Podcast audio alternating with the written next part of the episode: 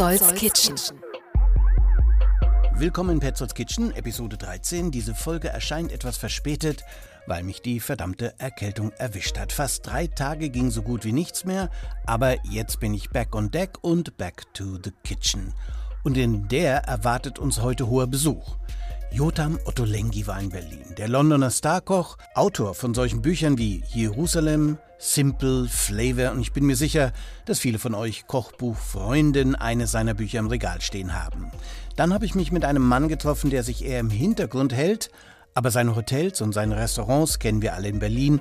Ariel Schiff, Chef der Amano Hotels und damit von Restaurants wie Habet und Mani. Eine Musikerin treffen wir zum kurzen Gespräch über Küche, Musik und Kochkünste. Alin Cohen. Na hieß das Album der Berliner Musikerin vor zwei Jahren. Bald erscheinen ihre Songs in Orchesterform.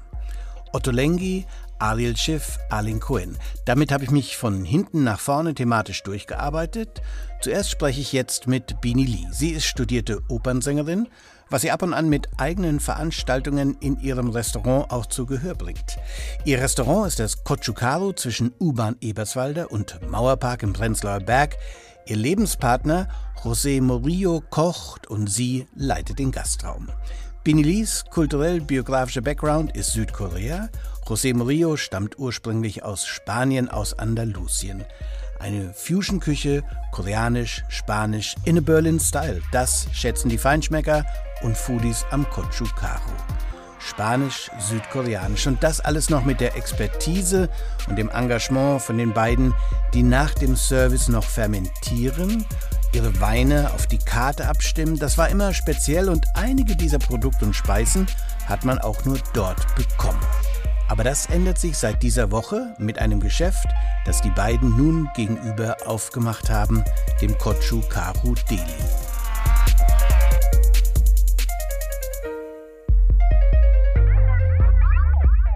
Guten Morgen, Bini Lee. Gegenüber ist das Restaurant Ja. von dir und deinem Mann, südkoreanisch-spanisch. Und jetzt gibt es gegenüber ein Delikatessengeschäft. Warum ist das dazugekommen? In diesen Zeiten ist man doch mit dem eigenen Restaurant erstmal ganz gut auch so beschäftigt. Ja, ähm, stimmt, du hast vollkommen recht. Aber die Gelegenheit hat einfach super äh, sich geboten, dass man hier eine Ladenfläche frei geworden ist. Und wir haben ja ganze Zeit auch da davon geträumt, dass äh, diese Erfahrung, die wir in der Pandemiezeit gemacht haben, irgendwie Art und Weise weiterzuführen. Okay, das liegt auch wirklich sehr schön. Man ist äh, hinter der Eberswalder und läuft auf den Mauerpark zu. Dann ist rechts das Kochukaru, Genau. euer Restaurant. Seit wie vielen Jahren gibt es das Kochukaru? Ähm, über zehn Jahre, also wird das elf Jahre. Und genau. jetzt gegenüber äh, das Feinschmecker Delikatessgeschäft, wie heißt das? Das heißt auch Kuchukaru Deli. Kochukaru Deli. Genau. Das ist erstmal äh, wunderschön eingerichtet und so ein bisschen anders als andere Delikatessengeschäfte. Sehr weiträumig und wenn ich rumschaue, sehe ich sehr viel, was ich sofort gar nicht so einordnen kann. Da sind äh, gefüllte Gläser, das sind Produkte wie Bugak Korean Chips. Neben mir habe ich mal so herausgegriffen, dass ich nicht kenne. Erzähl mir von äh, dem Kochukaru Deli. Ja, also ein Teil von unseren Produkten ähm, kennt unseren Kunden im Restaurant. Und das war ja auch eine große Motivation, das zu machen, weil sehr viele Leute fragen, oh Mann, das kann man nicht von euch kaufen. Und das konnten wir in Kutschkaru natürlich nicht irgendwie verkaufen. Diese Mengen konnte ich, konnten wir auch nicht irgendwo hinstellen. Und wir haben hier ähm, einfach diese Räumlichkeit und äh, Platz, dass wir diese Produkte sozusagen weitergeben kann. Genau, also im Restaurant muss man vielleicht dazu sagen, ist es ja südkoreanisch und äh, spanisch, Andalusien, was eure biografischen, Mhm. auch kulinarischen, kulturellen Hintergründe sind, die ihr da mischt. Ne? Also Genau. dein, dein Mann José kommt aus Andalusien, du aus Südkorea, Genau. aber beide seid ihr Berliner natürlich auch. Genau. Und das hat man da. Was gibt es jetzt hier im Einzelnen im Kochukaru Deli? Es gibt es äh, Kimchi natürlich. Ah, ja. Und wir haben Tofu-Creme, äh, die wir selbst machen, acht Monate fermentierte Tofu. Und dann haben wir einen Dressing, die wir selbst herstellen, Algensalat und gibt es auch ein Tagesgericht. Es ist nicht, dass man hier im, vor Ort essen kann, aber wir nennen das als Ready-Made Food ähm, im Glas äh, nachhaltig aufgefüllt. Dann kann man auch die Gläser auch zurückbringen. Du kannst auch deinen eigenen Geschirr mitbringen, dann kann man zu Hause einfach nur warm machen. Das Kimchi habe ich schon äh, probieren dürfen und du hast versprochen, damit geht die Erkältung weg. Und ich muss sagen, es passiert auch gerade was in mir. Ich fühle mich ähm, warm, weich und etwas wacher als in den vergangenen Erkältungstagen. mein Blick äh, schweift nach links, nach oben. Da stehen diese ganzen Gläser, na, die haben schon so zwei Liter Füllmenge und die sind gefüllt mit Obst, Eiern. Was ist da drin? Nein, das ist, äh, sieht aus wie ein Suleneier, ne? aber das ist eine Kartoffel und äh, ähm, Topinambur.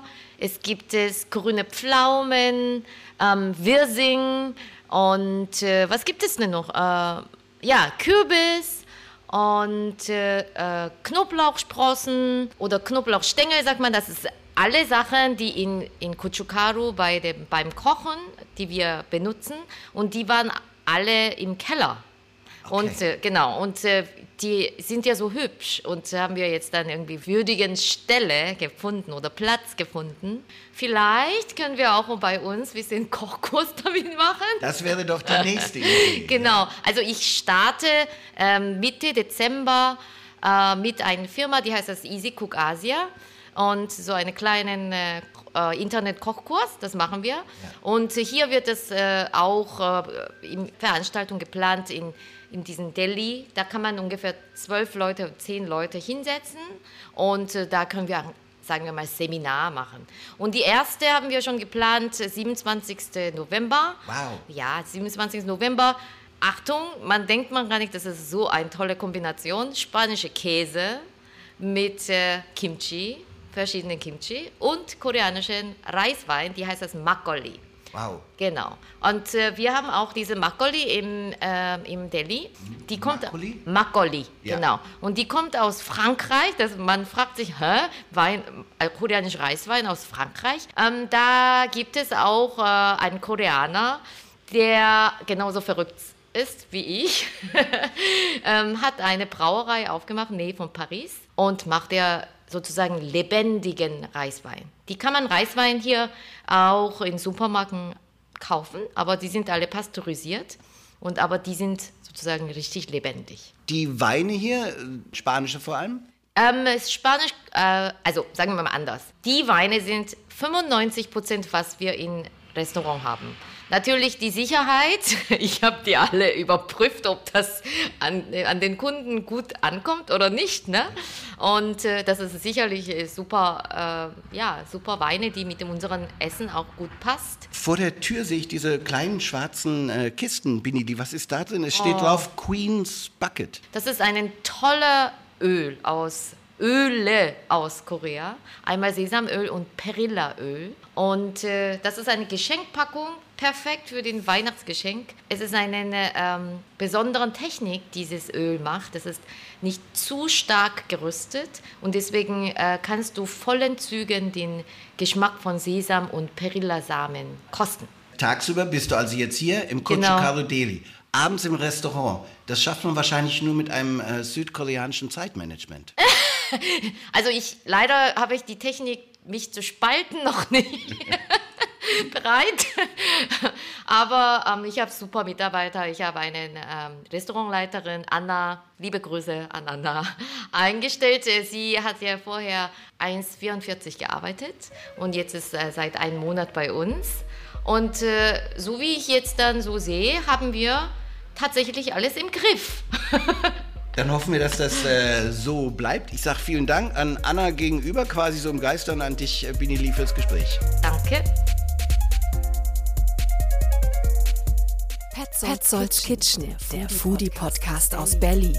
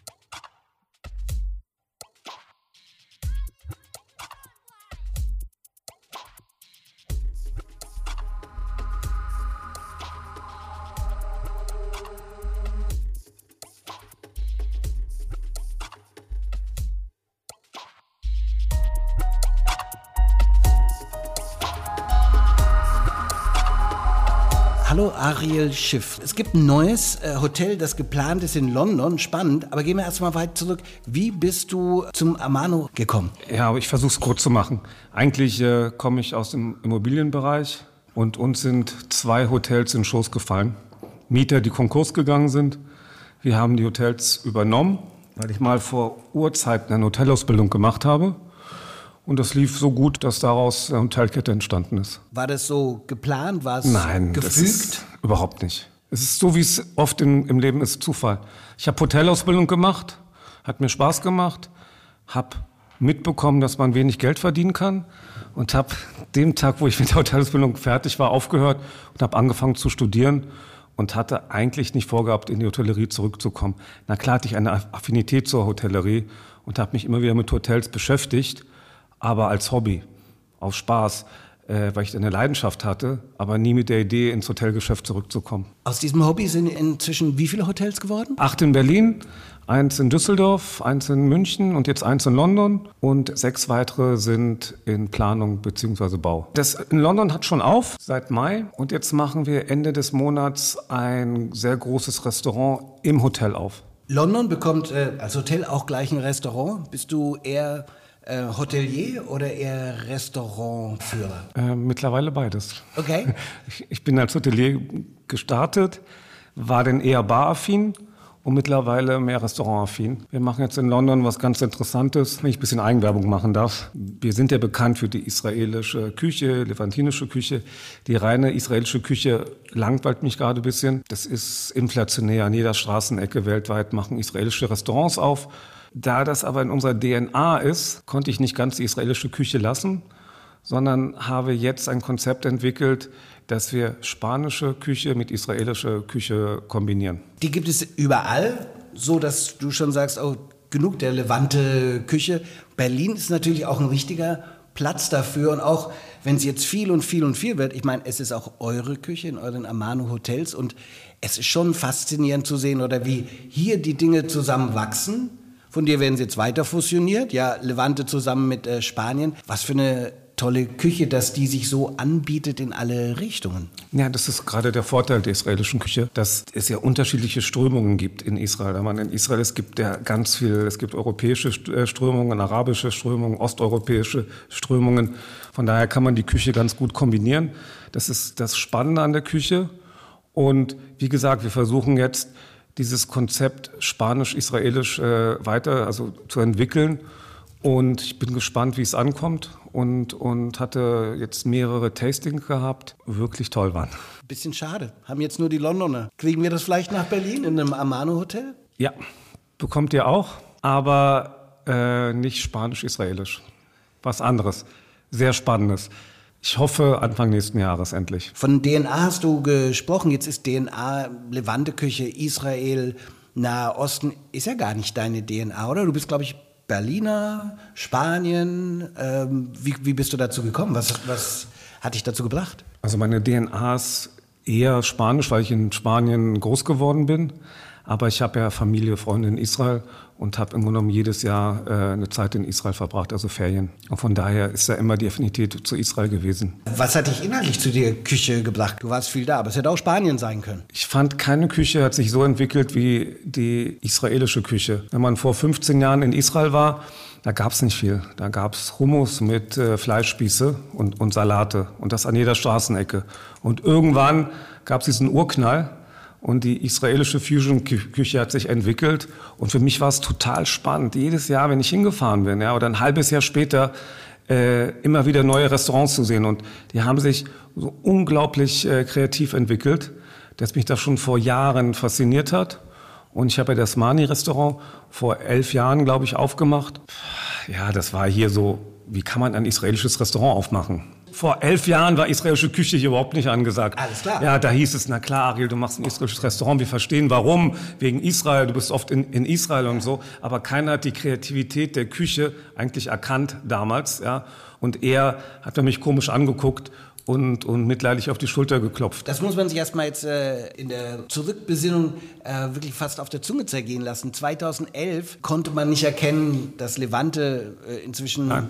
so ist wie Kebab und andere Sachen, die uns ständig geläufig sind. Das Also war auch- damals noch nicht wirklich, äh, ja, man hat mich wirklich gefragt, warum. Hast du es gesehen oder war es auch? Nein, ich habe ich hab's gesehen, weil mich Israel so fasziniert hat. Mich hat der, das ist ja genau der Punkt. Mich hat die Küche in Israel fasziniert, weil ich gesehen habe, wie sie sich entwickelt und war total fasziniert davon und dachte mir, okay, äh, lass es auch nach, nach, nach Berlin holen. Es war viel, so wie du es auch beschreibst, vor elf Jahren eher eine Straßenküche, richtiges Streetfood. Inzwischen ähm, ist bei der Levante dazu gekommen, äh, der, der Fine Dining Aspekt. Das ist inzwischen, hat sich dazu entwickelt. Es hat sich dazu entwickelt, Gott sei Dank.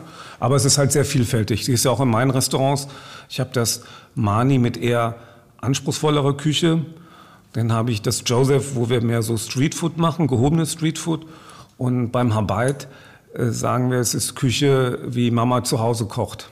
Also sehr Hausmannskost. Und das ist das Schöne, dass es da so eine Vielfalt gibt. Wo kann das hingehen? Wenn du vor elf Jahren so ein Visionär warst, äh, schau doch jetzt mal in die Zukunft. Für mich persönlich ist es jetzt so, ein rein israelisches Restaurant finde ich mittlerweile langweilig. Wie gesagt, ich äh, versuche jetzt Sachen zu kombinieren. Wie gesagt, das Spanisch-Israelische, ich kann- ich mache auch, ist ja kein Geheimnis, was ich hier vorhabe. Ähm, wir wollen jetzt im Frühjahr das Amigo Coin aufmachen. Das wird israelisch-mexikanisch sein. Das ist ein ganz interessanter Ansatz. So versuche ich mich zumindest weiterzuentwickeln. Wohin die Levante-Küche geht, weiß ich nicht. Diesen Anspruch habe ich nicht zu sagen, ich, die geht dort und dorthin oder. Aber ich versuche mich weiterzuentwickeln. Und, und wir werden jetzt versuchen, mehrere Küchen mit der israelischen Küche zu kombinieren.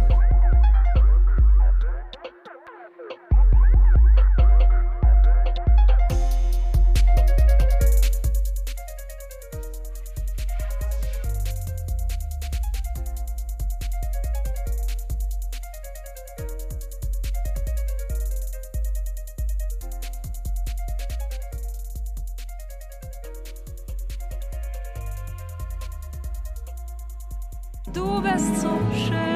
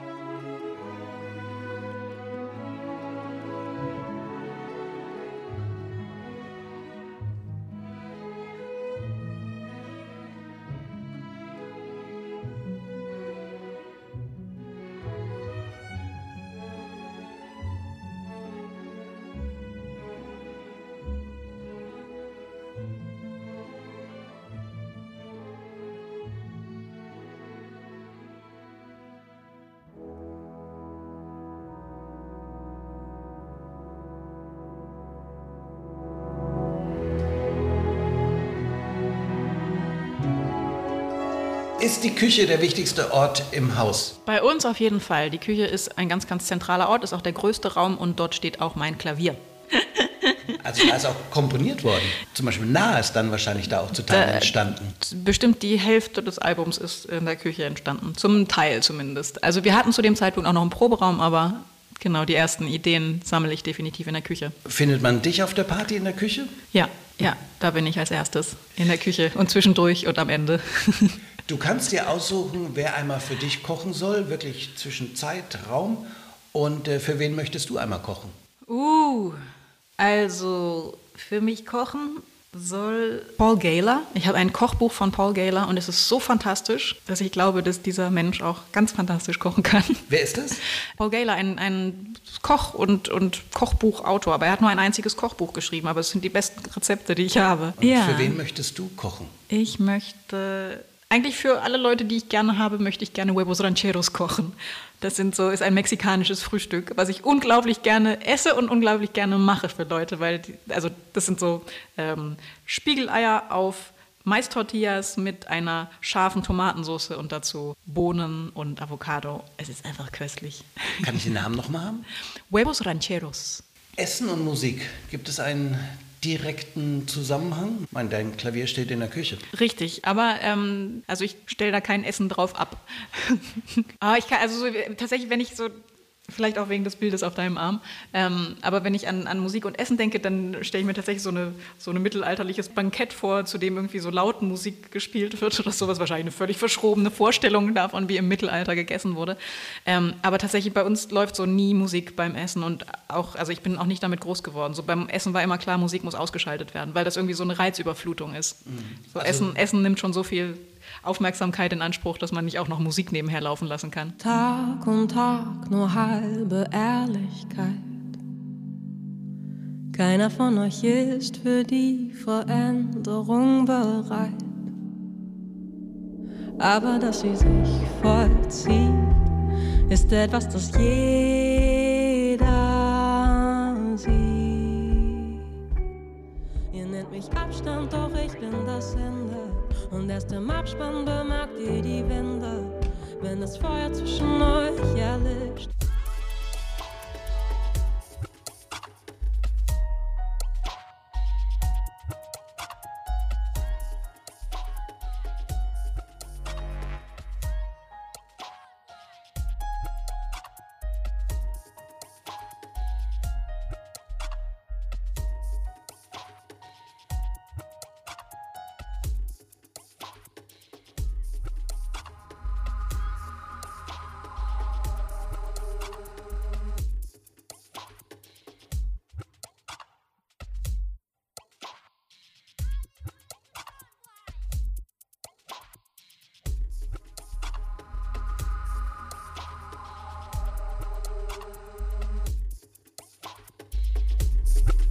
Well, I made a song, Ottolenghi, because I was reading his book on the train and people thought I was reading a Jewish religious text. And I said, no, this this is just a cookbook, but whatever. Because the book is called, Called Jerusalem. called Jerusalem, yes. And um, yeah, so I, I, I named the song after him and, and I we sent him a message just saying, hey, by the way, we've called it Ottolenghi, no offense.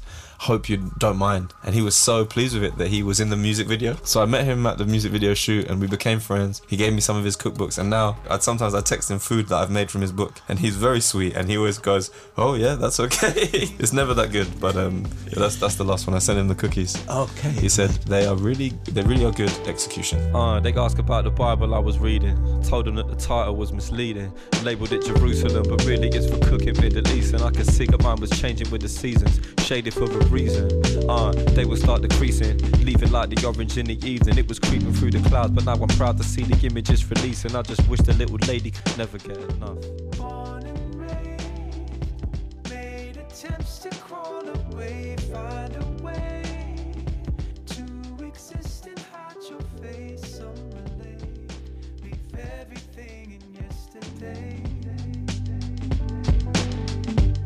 Guess the last musician I interviewed. The last musician, did you interview uh, Mick Jagger? No, no, no, not that famous, but closer to you. Lowell Carner, maybe. Absolutely, absolutely. He told me the Ottolenghi song story and that you appeared in the video. That's right. I made a cameo appearance, Okay. like Hitchcock. Okay. do, you, do you know of uh, chef de cuisines who have songs dedicated to them? No, uh, not not as far as I know. I think maybe, yeah, maybe I'm the only one. Okay, you you you might be. I might be, yeah. How did you feel?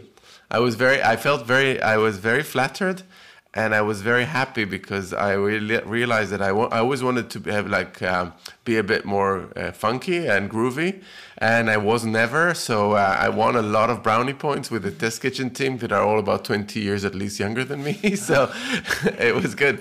Also with my audience. So yeah, I, I've, uh, I've, I've, I think I struck, the, I struck gold. Okay, you certainly did. So we know a lot about, or think we know a lot about Yotam Ottolenghi in the public uh, face and limelight all the time. What about you, Nur Murad? You're the head of the testing kitchen. I want to give us an insight in, in this testing kitchen. Who do you push around? Who do you swear at? what are their jobs? What What is your power that you use and abuse? Yeah. um, well, uh, the test kitchen is quite you know, we're not very like a hierarchical space. It's very um, collaborative, um, the environment. Um, So you mean you shout, they don't listen? yeah, exactly. Well, she, she mainly shouts at me. So yeah, I tell your town what to do. no, um, it's uh, it's it's made up of a group of diverse individuals, so from all corners of the world. There's ten of us now. We've really grown our team over the last year, and um, and everyone kind of brings to the table their own cultural influences, their own upbringing, their own experiences, and their own ideas. And we all kind of talk about it and brainstorm together. But then each person will cook a recipe from start to finish, um, and then we we kind of taste and converse. There's a lot of conversations happening. Okay, so it's it's really a playground for you all with a, a frame of discipline. It kind of is. I think uh, I- so. There is two aspects to it. There's the playing aspect, and then there's the rigorous putting together of a recipe that work aspect, and and we we harness all that together. So. Uh, it's very playful because in some ways um, you would notice that some, something starts in, as one thing and could end as something completely different. So it's a creative process. It, if it could be, it could start off as soup and end up as a pie. You know, it's it's a culinary idea that It's that, as that wild can- as you describe it, but at some stage you have to say, hey, this has to take shape. That's right. And also it, it it has to turn into something which is the main task here that other that we can communicate to other people and they it could it has to take a format that people understand and then make themselves. So then then we're very rigorous about like how we describe a dish how we uh, we, we talk to you you know our, our audience and explain to them how to cook how to get a really delicious thing at the end of the process. The dividing line between an Arab and a Levante Israeli culture is not there in a Otto book, and this is again um, the medium is the message. Eh? They they gel into each other. If there's a divide, it's not in the cuisine or contraire. uh, that food has a, very clear borders between nations and cultures. It's very, it's it's a very uh, kind of fluid, dynamic environment. Of course, culturally, cultures are divided and they cook their own food, but we try to tell the stories of dishes as they are. So if they start off in a particular part of the world, we tell that story, but we never think that it needs to stop at that particular mm. point because culturally, historically, food has become excited, exciting because it traveled, because they had these influences. We don't want to put that away, but it's also very important for us to tell the story. So if I go back to the frittata, it's it is very much Persian influences. So we would point, okay, that's that's Persian. Two more questions. Um, sustainability and uh, the future of the planet. How much uh, do you, while you do a recipe, always make that sprinkle in or make it the essential part of that recipe? Um, so I, it's something that we think about um, a lot. Is also when we the way we run our restaurants and how we source ingredients for our restaurants. But it has never been the top priority. The top priority for me has always been featuring mostly vegetables in the most glorious way uh, with the flavors. And it happens to be that it really does uh, very much support and enhance the, the sustainable agenda, uh, the sustainability agenda, because eating vegetables and eating the, you know the whole vegetable, as we are always pushed to, for in our in our cooking, is is uh, is is the is the sustainable way to eat. But I always say like first make something that is delicious and then tell the story of why you should be eating it rather than the other way around because then you're going to get people to to to try it. Last question, um, actually posing it to you both individually. Is the kitchen the most important place in the house? Yeah, I think it definitely is. It's where you you start your day and you end your day. You know, you start with making a cup of coffee and you end your day. For me, with making a cup of tea and going to bed. Um, so I, I think I that, would have, I would add a glass of wine. Well, maybe. you know, a bottle, or a bottle. but you'd uh, follow the same line. Yeah, I think it's the heart of the house, and also it's the, it's the place, at least in my home, where we spend the most time. Uh, so it really is. It's the it's the hub. we've done so well. you've done so well. So I, I add a, a last last question: crossing lines between food and music, as in the Shakespeare quote. You know, if music be the food of love, play on. Do they play together? Do you cook and listen to music?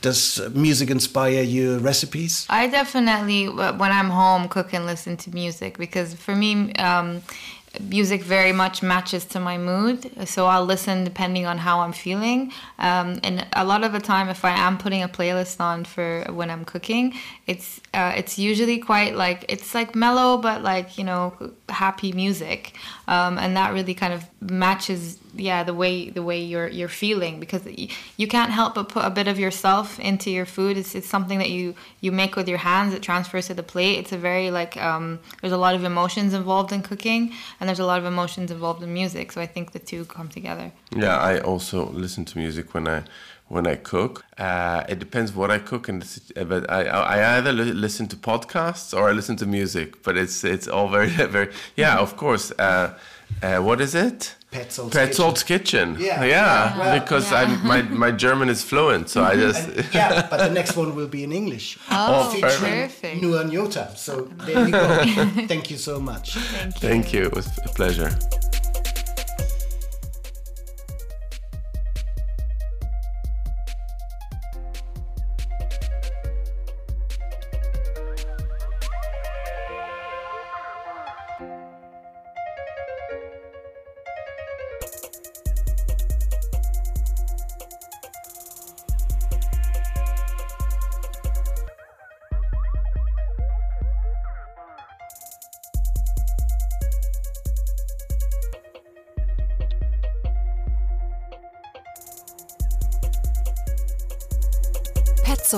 Kitchen, der Foodie-Podcast aus Berlin.